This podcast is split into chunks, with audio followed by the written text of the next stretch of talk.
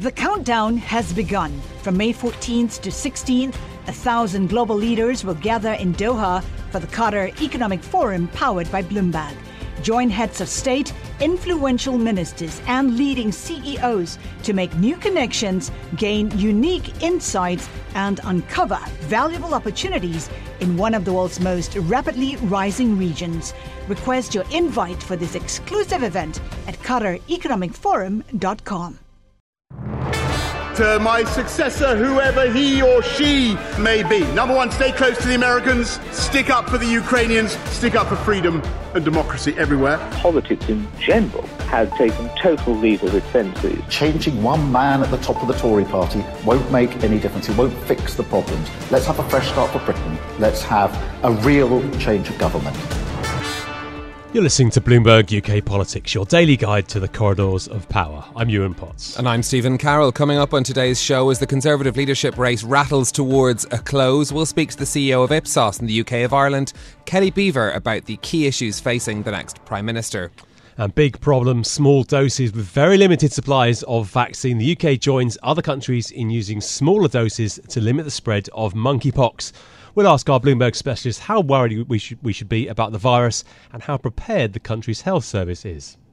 Well, first to an economic headline that will be a major political story tomorrow. Frankly, something that we all have an interest in. This is our energy bills. Tomorrow is the big Ofgem decision on how high energy bills will go. I can't imagine there are many places in the country where people are not having the conversation about how much more they're going to have to pay for energy later in the year. The estimates are absolutely eye watering. 80% rise potentially in household bills. That could be crucifying for some people. Yeah, it's it's really a huge amount. And I, I wonder how much people are actually prepared for quite how much it is. This is a doubling from the current level. Remember, bills went up a lot in April. We've been shielded by uh, the warm weather, so no one's got the heating on. But the bills are going to be uh, way more than double that what they were last winter. It's a huge jump in bills. I've been crunching the numbers actually, Stephen, about what this means in real terms. So we're probably looking at about 50 pence per kilowatt hour. It's only a couple of years ago that you could get electricity at 10 pence a kilowatt hour. Uh, a quick cycle on the washing machine, you're looking at about a pound, because uh, the slight caveat that these things depend on your appliances, obviously. Uh, two hours using a tumble dryer, that could cost you two to three pounds and sticking the Sunday roast in the oven for three hours. That is going to cost uh, more than three pounds uh, from October. So just turning on these appliances is going to be very, very expensive. And as ever, of course, it is the things which involve heating uh, which are the most expensive to use. Yeah, and interesting that we're not getting yet that narrative from politicians about how people should be looking at energy use and reducing usage to try uh, and tackle this. Let's bring in our economics and government reporter Lizzy Burden, who, of course, Lizzy, this is a huge story that you've been covering, both the anticipation of running up to tomorrow, and of course, you'll have all the details for us tomorrow as well. But politicians must be absolutely terrified about how bad this is going to be. Yeah, and we're hearing lots of different ideas about how to deal with it. Ideas that would have been unthinkable uh, only recently. You know, you've had the opposition leader Keir Starmer proposing to freeze prices and then subsidise suppliers for six months. That would cost about 29 billion pounds. So the question is, is that sustainable? You know, suppliers still have to pay market prices.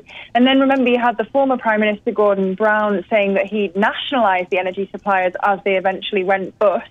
But again, that'd be expensive. It's basically an administrative distraction from what's the actual problem, which is that Russia's reducing energy flows.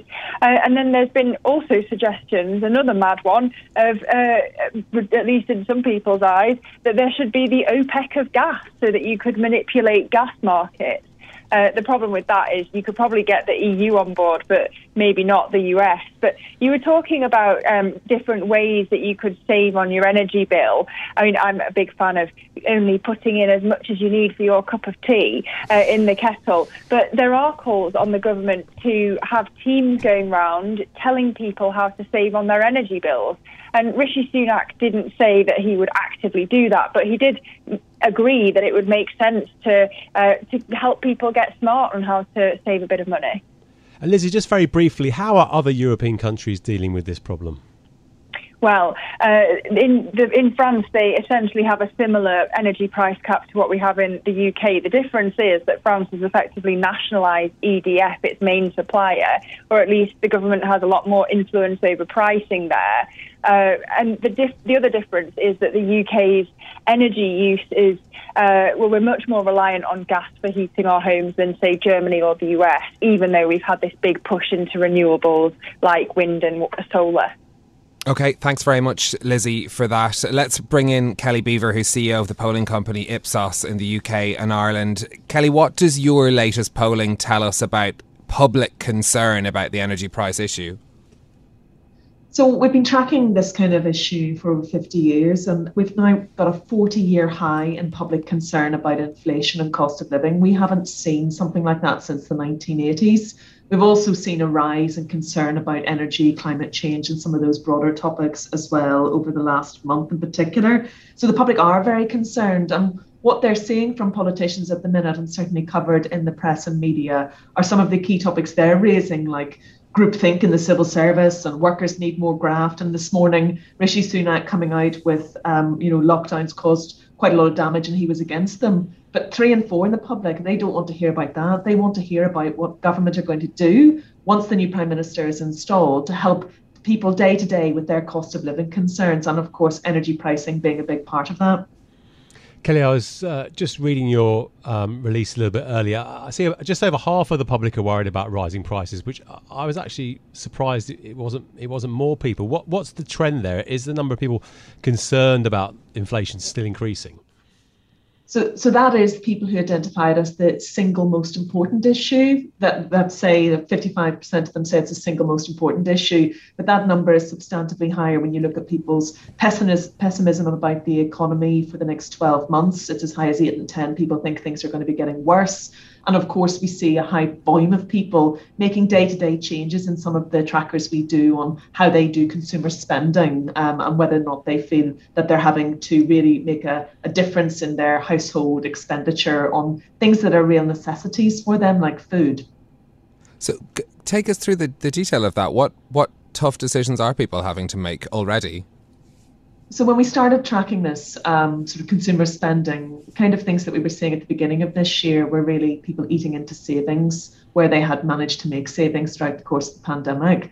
Those numbers are neither here nor there. Now the big ones are about uh, people impacting on their household shopping, moving to lower cost items, uh, to supermarket own brand items, and ultimately reducing costs of some of those those things that are core essentials other areas which are more um, discretionary spend, like shopping, um, shopping for clothing and uh, meals out and those kind of things. Again, we saw those drop quite early on, so in the beginning of the summer period. So people are now into making very difficult trade-offs in their households, and it isn't just those in the lower income groups. We're seeing even those in some of the higher income groups. So we we consider that as sort of a household with fifty-five thousand pound income uh, plus per, per annum making trade offs as well on their own discretionary spend items.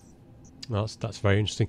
Now, clearly, that is the key issue which is being discussed by most people up and down the country. But uh, something we've been focused on uh, on this show is the Conservative leadership election, the next Prime Minister of the country. What's the polling you've got on people's views on uh, the, the, the two candidates to be Prime Minister? So it probably uh, doesn't take me to remind people that, of course, this decision is going to be taken by a small group of the British public who happen to be Conservative Party members. And I'll just reflect a little bit on the membership polls before I come to the broader public, if that's okay. In the membership polls, it's been quite quite clear throughout that Liz Truss has been leading on those. And so we've been looking at those, but also the broader public and what their reflections are. And we've been asking a number of questions who they think would do a better job of winning a next election, but also who they think would make a good prime minister. And at the beginning, we saw Rishi Sunak's just level of public awareness when this campaign started. His level of awareness was much higher than Liz Truss's but we've seen her people's awareness of her rise over the course of the last few weeks and that has impacted on how the public view her and how they view the trade-offs between uh, Liz Truss and Rishi Sunak themselves. We have similar amounts now who say that Liz Truss or Rishi Sunak would help win any uh, future general election. It is low though, with around one in four saying that either candidate would, would give it a good chance. And then also on who would make a good or bad PM. Again, they're very similar, sort of three and 10 ish, who say they would make a good prime minister. The key difference, though, is the direction of travel for each candidate. And we've seen Liz Truss's scores with the general public improve over the leadership campaign. And we've seen Rishi Sunak's, the gap between him and her close. But of course, it will not be down to the British public. It will be down to those membership um, membership votes. Mm. As, as a matter of interest, how does Boris Johnson figures compare?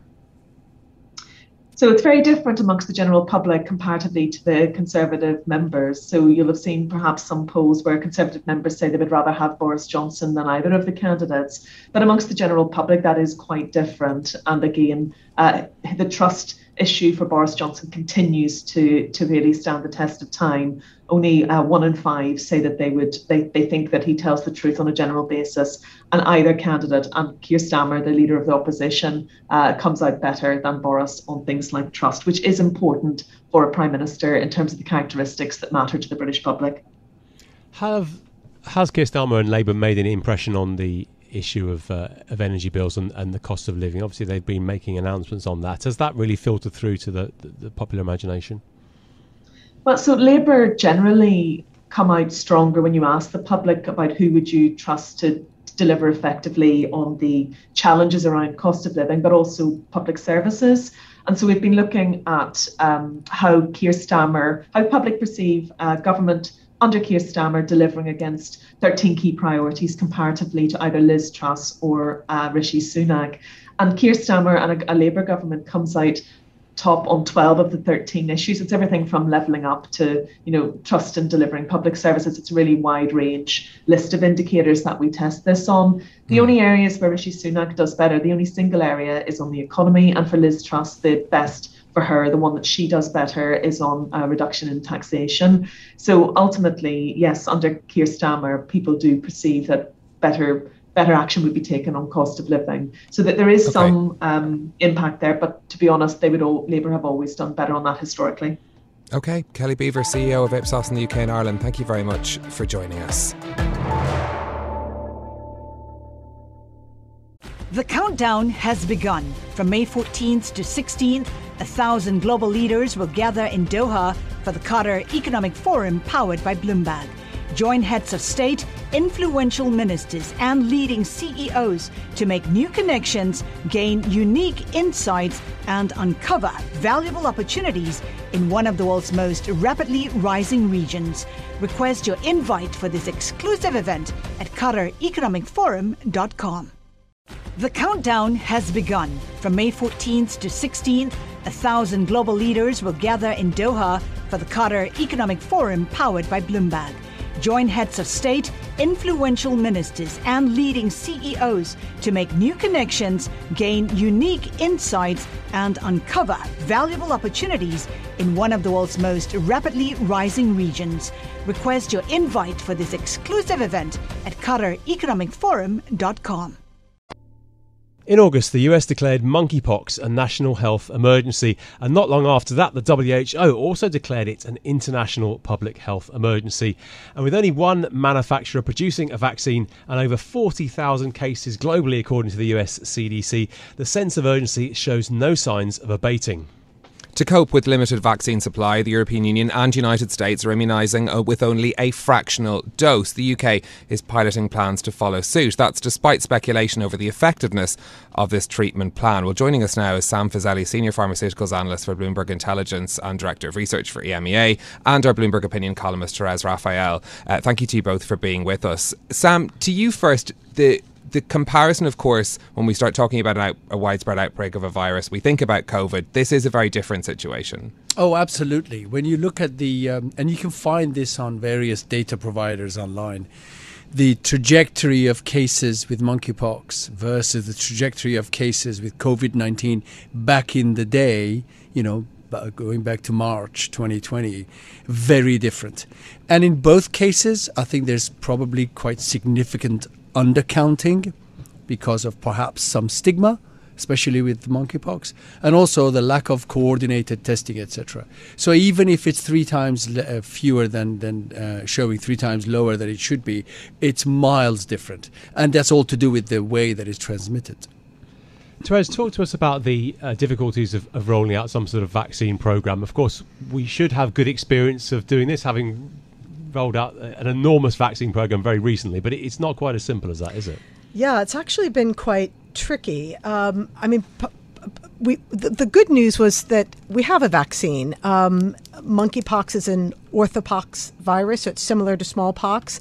We actually already had two vaccines. Um, the one of them that was uh, a, a treat, a vaccine for smallpox actually has quite serious side effects. But we have this vaccine from Bavarian Nordic. Um, the problem is that by the time uh, you know there's been a rush to particularly by wealthy countries to, to get doses and some have been more successful than others. So for example the US had no doses at the start of the outbreak. Um, it, the Biden administration has now taken delivery of well over a million doses. I think there's another 150 50,000 to arrive in September, yet another 150,000 due by the end of the year. So that should bring supply to about 1.4 million. And, and uh, there's a, a contract for an additional uh, 5 million doses. So the U.S. is in pretty good shape. The European Union has been sort of the surprise here because the Commission had set up this authority called the Health Emergency Preparedness and Response Authority, HERA, to do exactly this, to basically uh, secure doses that would work for an, a bloc of 450 million. After the pandemic, we saw a lot of vaccine nationalism and uh, you know, recriminations as countries struggle to get doses.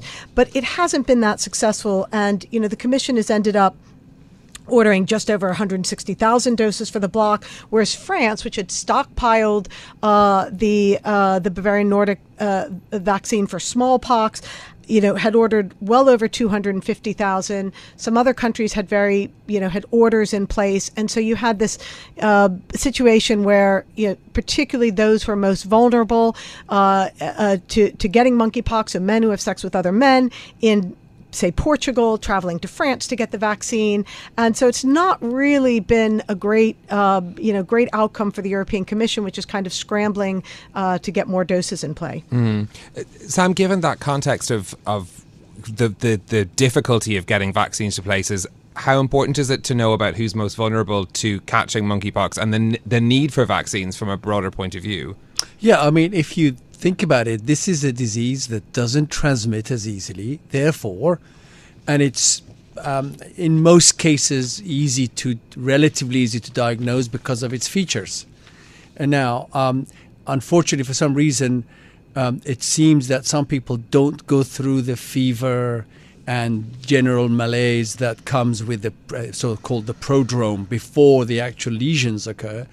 But it, so that makes it a bit more difficult to, to say, okay, now I need the vaccine. But you can vaccinate around this. Now we're still dealing with a vaccine that's relatively confined to a specific population. Therefore, you, if you move fast enough, you should be able to vaccinate around this ring vaccination and contain it. I just wish, I just wish we had done much better in vaccinating where this virus was already endemic in Africa. That would have solved the problem with far less worry um, for people. Charles, I want to ask you about the public health messaging on this because this is it's quite tricky, isn't it? Because this is a, a, a virus which so far mostly affects men who have sex uh, with men.